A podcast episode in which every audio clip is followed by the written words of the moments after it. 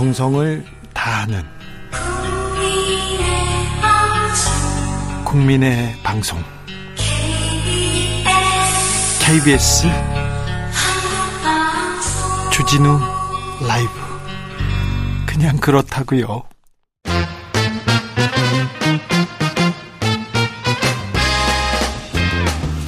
뉴스와 화제 여론조사 빅데이터로 집중 분석해 보겠습니다. 여론과 민심.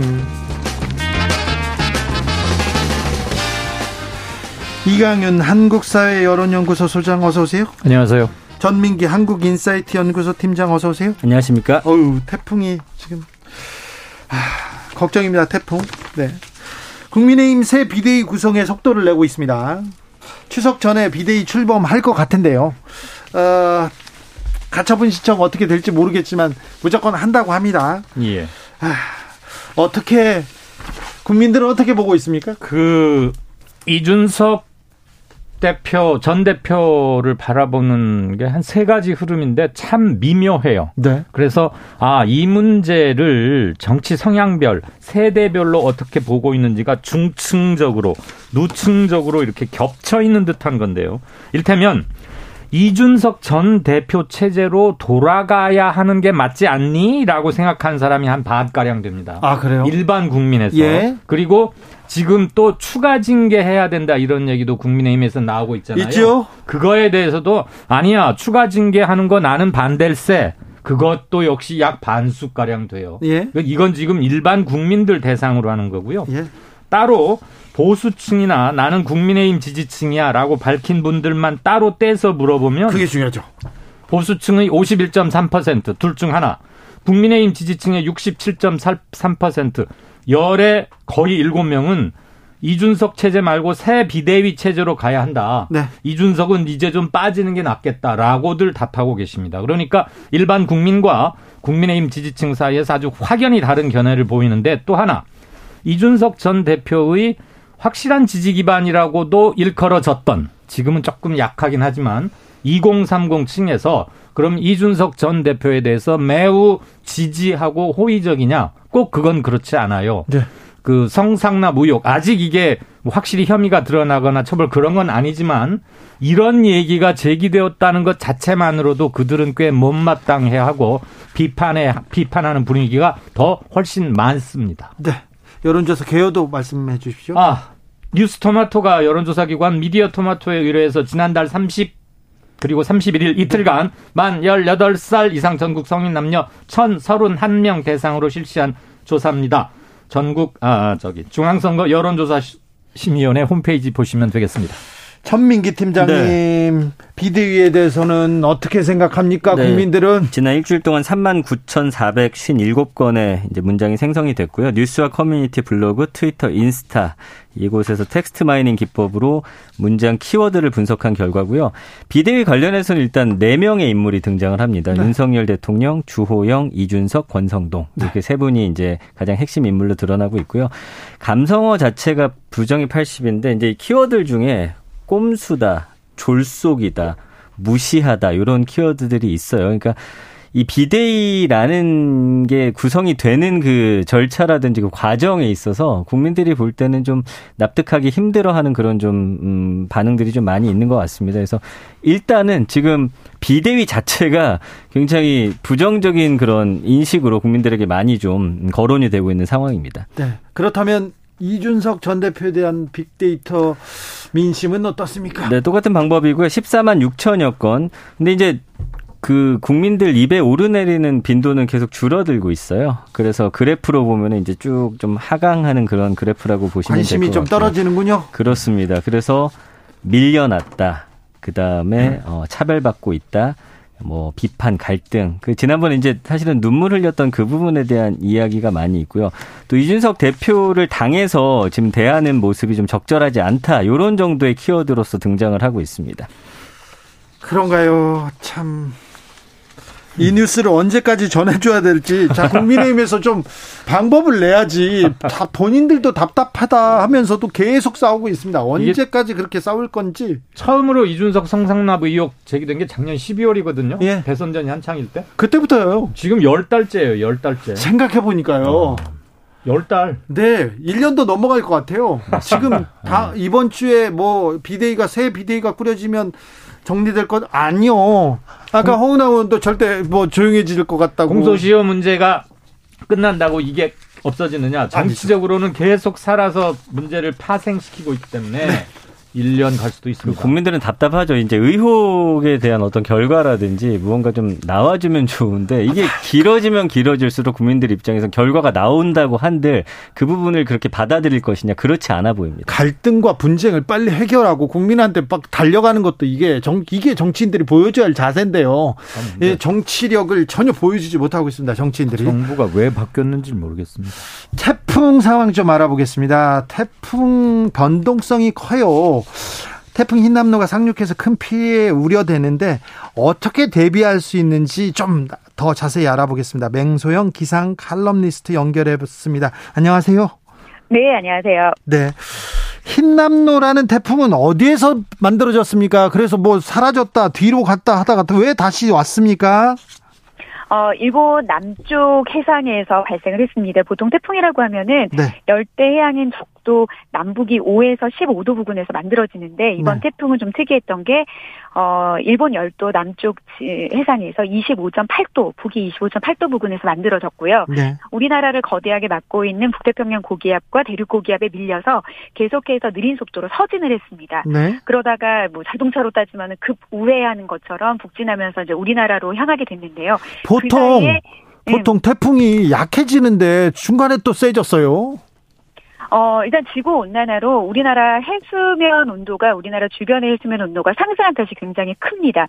그래서 보통은 어, 태풍 자체가 뜨거운 바다 열기와 수증기를 머금고 자라나는데 네. 보통 저희도에서 중위도권으로 올라오게 되면은 아무래도 바다가 차가워지지 않습니까? 예. 그래서 자연적으로도 약해지기 마련인데 한 번도 주변에 지금 해수면의 온도가 어 평년보다 한 1, 2도 가량 높게 올라 있는 상태가 유지돼 있고 또 태풍이 워낙 그 우리나라 주변에 고기압에 막혀서 속도를 내지 못하고 있는 그 숨고르기 상황에서 굉장히 막강하게 발달을 하게 된 거죠. 네. 어, 지금 이 태풍이요 흰남노 기상 이변으로 봐야 됩니까? 분, 그렇게 분석해야 됩니까? 일단 뭐 기상 이변으로 보는 관점이 어떤 관점이냐에 따라 다르긴 합니다. 만약에 뭐 발생해야 될 태풍이 발생하지 않는다는 것도 막 어, 엄청난 이 기상 이변이 될 수 있는데요. 일단 지구 온난화로 인해서 2000년 이후에 좀 9월에 막강한 태풍이 발생하고 있는 증가하고 있는 추세가 어떻게 보면은 점점 점점 지구 온난화로 지금 변화하고 있는 날씨라고도 보시면 될 것 같습니다. 네. 보통은 이 한 해에는 25개 정도 태풍이 발생을 하거든요. 네. 그 중에서 우리나라에는 한 3.4개 태풍이 발생을 하는데 올해는 8월 8월 달에 발생한 세 개의 태풍이 모두 영향권에 들면서 이번 흰남노가 벌써 네 번째로 맞는 세 번째 그런 태풍이 됩니다. 그래서 9월에도 보통은 한 5.1개 정도의 태풍이 발생하기는 합니다만 네. 우리나라 부근에서 내일 한 오전 9시면은 이 동해 해상으로 빠져나가거든요. 네. 그런데 빠져나가는 그 순간까지도 어 거의 950에서 960 헥토파스칼을 유지하면서 강도가 강한 강도를 유지하면서 빠져나간다는 게 굉장히 이례적인 상황이라고 볼 수 있겠습니다. 엄청 강한 태풍입니까? 그렇죠. 과거에 뭐 2002년에 루사라든지 2003년에 매미 같은 경우에는 우리나라에 접근했을 때의 강도입니다. 아, 그런데 이번 태풍 같은 경우에는 빠져나갈 때의 강도라고 하니까 그 사이에 우리나라를 빠른 속도로 관통하면서 어, 굉장히 막강한 파워를 비와 바람을 어, 주고 가겠죠. 속도도 빠르죠. 속도는 오전 중에는 굉장히 느렸습니다. 보통은 우리나라 이제 한반도가 중위도권에 속해 있지 않습니까? 중위도권에 진입하기 이전에는 보통 한 평균 속도가 시속 17에서 19 정도가 돼야 되는데 거의 오전까지는 10km도 채 되지 않는 뭐 이제 사람이 정보 수준으로 걷는 네. 정도의 속도였는데 지금 약간 엎치락뒤치락 속도가 한 시속 30km 이상으로 빨라질 것으로 예측이 됐다가도 또 조금 전에는 30km 미만으로 이제 예측이 되고 있는데 뭐가 됐건 중위도권에 진입을 하면은 보통 초 시속 3, 40km로 속도를 내는 것이 정상입니다. 그렇기 때문에 빨라진다라고 하는 것은 이 태풍이 일반적인 태풍과 비슷하게 제 속도를 내는 거고요. 네. 지금 이렇게 막강해진 상황에서는 사실 빠른 속도로 빨리 지나가는 게 좀 더 낫지 않을까라는 생각이 듭니다. 아, 알겠습니다. 돌발 질문을 했는데도 어떻게 그렇게 잘하세요? 대단하십니다. 자, 폭우와 태풍 피해 규모가 갈수록 좀 커지는데요. 태풍에 대비해서 우리는 뭘 해야 됩니까? 어떻게 준비해야 됩니까? 아마 지금 계속 텔레비전, 라디오 뭐 등등등등 태풍과 관련된 정보들이 굉장히 많을 것 같습니다.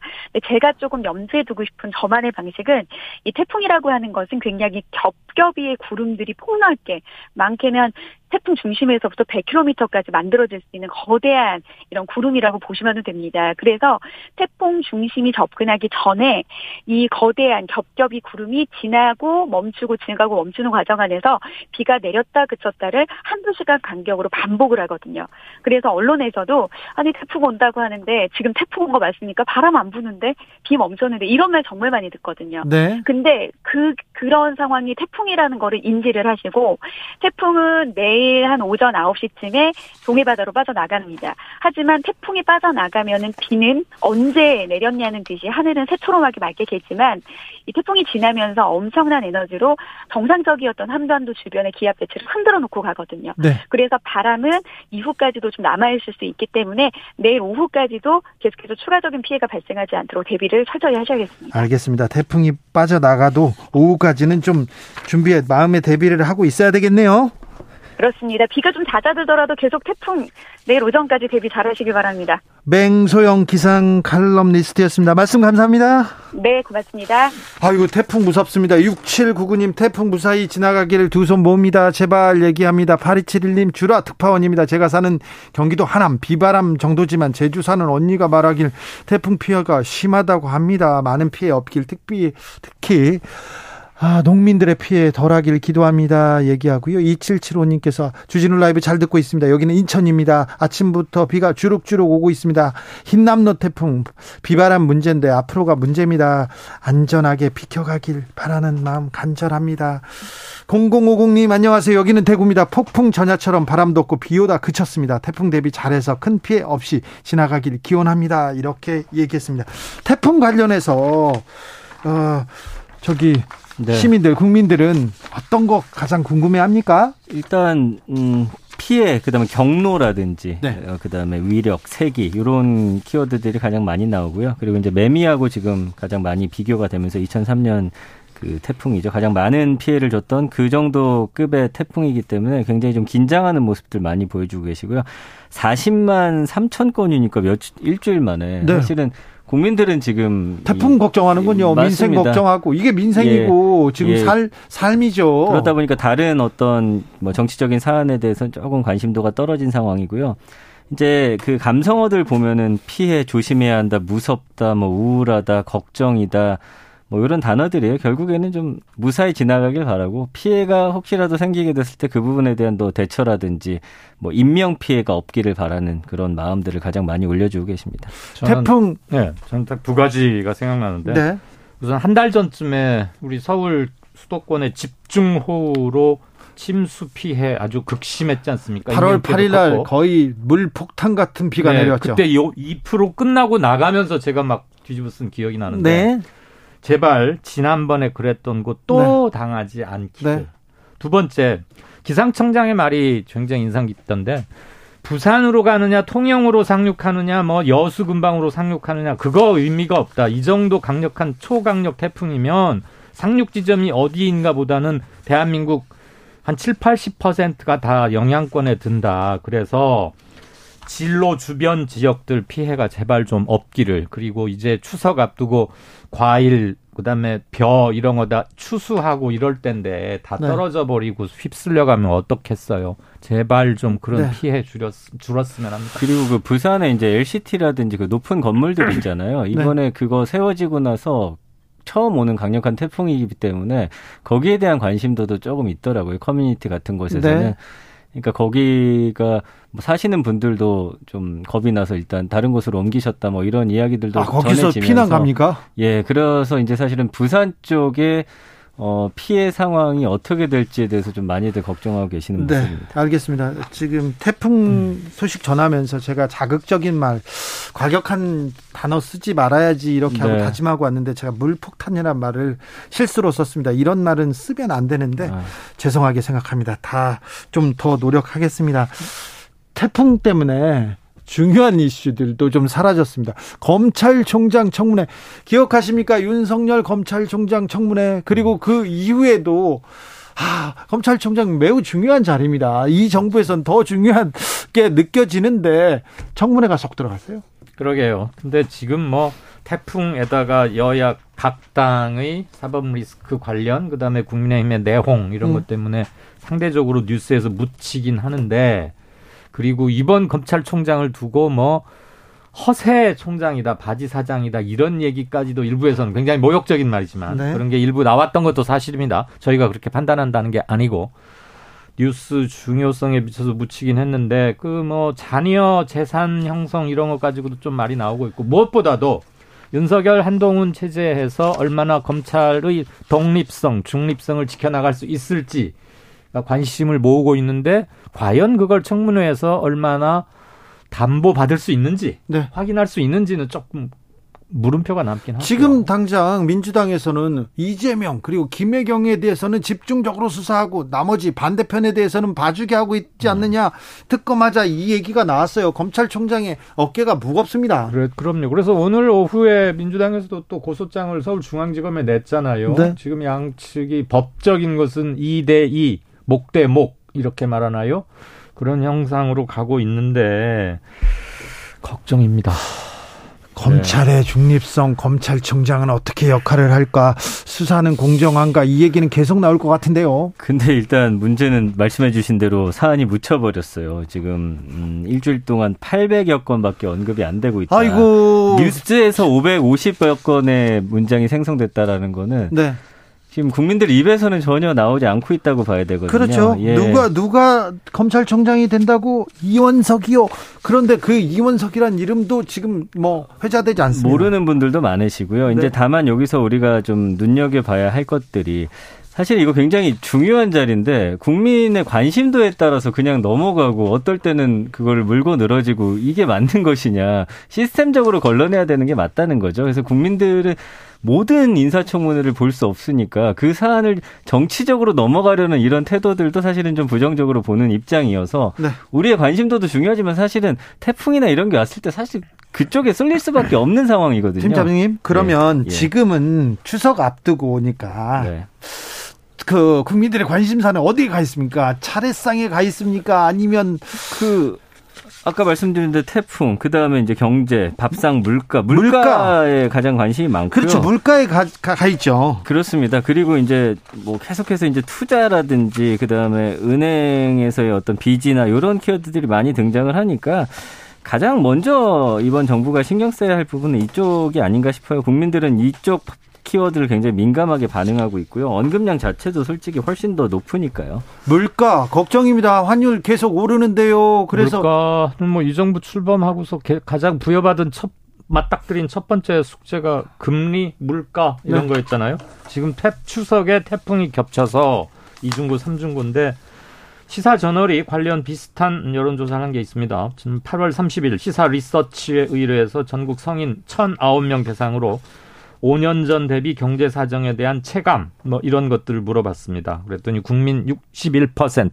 10명 중에 6분은 5년 전보다 경제 사정이 훨씬 더 나빠졌다. 그리고 향후 전망도 나는 힘들 것이라고 본다. 비관적이다. 이렇게 답하셨고요. 선생님은 서민, 중산층, 빈곤층 등등등 상류층, 중산층 어디에 해당한다고 서로 스스로 생각하고 계십니까? 여쭤봤더니 꽤 큰 변화가 생겼습니다.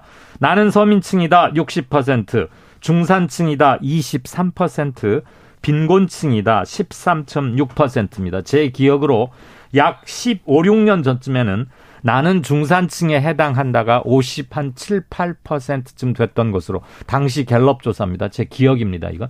그렇게 나왔던 기억이 있습니다. 그 그에 물... 비하면 굉장히 큰 변화가 생겼다고 볼 수 있죠. 물가 경제 관련 언급량이 51만 건이에요. 아, 예, 그러니까 이걸 외면해서는 안 될 것 같고요. 네. 그다음에 뭐 연관어도 당연히 뭐 추석이란 단어도 보여지고 가격이라든지 지원이나 정책 이런 단어들 보입니다. 정부를 또 언급하고 있고요. 그 다음에, 어, 감성어를 보면은 60%가 부정적이죠. 비싸다, 경기 침체, 우려, 물가 상승, 경제 위기 부담된다, 어렵다, 압력 느끼고 있다, 뭐 이런 단어들로 표현이 되고 있습니다. 네, 방금 이강현 소장이 얘기하신 어, 여론조사 개요는 말씀드렸고요. 자세한 내용은 시사저널 홈페이지 참조하시면 됩니다. 물가가 중요한데 물가를 어떻게 할 것인가 여기에 대한 고민을 정치권에서 조금 내놔야 될 텐데 여기에 대해서는 생각하지 못하는 것 같습니다. 않는 것 같습니다. 그리고 또 아, 경제가 나 나아질 것 같아. 이렇게 생각하는 사람이 드, 드물어요. 사실 올해 말까지는 계속 어려울 거야. 이게 국제적으로도 어려울 거야.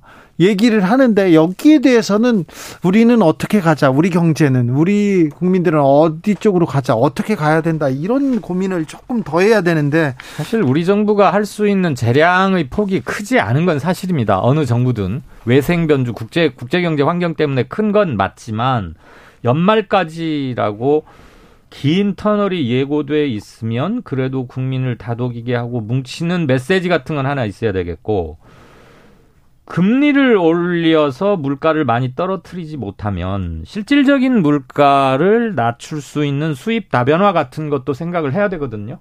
중국과 물가가 좀 싼 데서 뭘 들여온다거나 네. 일시적 수급의 수급 불균형에 의한 일시적인 물가 폭등 이런 것은 막으려고 애를 써야겠죠. 물류 같은 거 더군다나 태풍 이후에 그게 굉장히 중요할 텐데 이번 추석 그리고 추석 이후의 경기를 잘 좀 특별히 더 관리를 하셨으면 좋겠다 그런 생각 듭니다.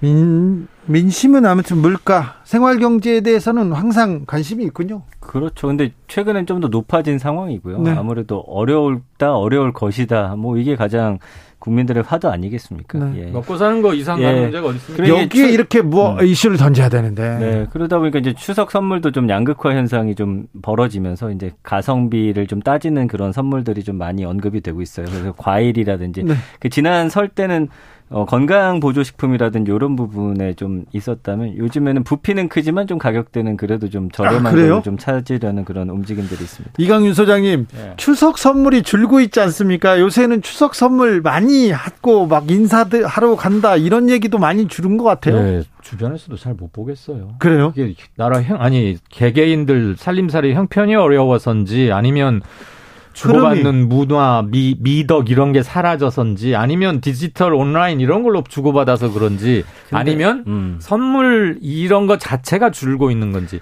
근데 뭐 국회의원 음. 의원회관실엔 아직도 막 많죠. 쌓여 있던데. 이제 네. 2030 세대들 같은 경우는 추석 선물하면 가족 외에는 뭐 다른 키워드는 많이 안 나오거든요. 그러니까 주변 챙기는 문화는 점점 좀 사라지지 않을까라는 저는 개인적으로 그런 생각을 합니다. 자, 그 전민기 팀장님, 네. 어, 이번 추수, 추석 밥상에 어떤 주제들이 올라올까요? 글쎄, 그거는 제가 근데 좀, 예, 예. 팀장님, 음. 팀장님 가족, 네. 가족들은 무슨 얘기할까요? 모여서? 저는 아버지랑 이제 하기 싫지만 정치 얘기를 좀 많이 하게 돼요. 아무래도. 아, 네. 예. 그 좀, 어, 늘 이게 이제 안 하려고 해도 부딪히게 되는 좀 사안이기는 아, 한데. 아, 그렇습니까? 예. 좀 부딪힙니까? 그렇지만 어쨌든 아버님의 그 논초도, 네. 어, 이 국민들이 잘 먹고 살아야 된다니까요. 예. 네. 소장님. 사이좋게 잘 살자. 그런 얘기 할 겁니다, 아마. 그래요? 네. 그런 얘기만 하면 평화롭게. 평화롭게 살기 힘드니까 우리끼리라도 네. 평화롭자. 아무튼 태풍 조심하시고요. 추석 대비도 좀 잘했으면 합니다. 네. 정치권에서 못하니까 우리가 하자고요, 그냥. 전민기 팀장님 그리고 이강윤 소장님 오늘도 감사했습니다. 고맙습니다. 추석 잘 세십시오. 네, 주진우 라이브는 여기서 인사드리겠습니다. 아, 태풍이 올라오고 있습니다. 내일까지는 내일 오후까지는 잘 대비하셔야 됩니다. 저는 내일 오후 5시 5분에 돌아오겠습니다. 지금까지 주진우였습니다.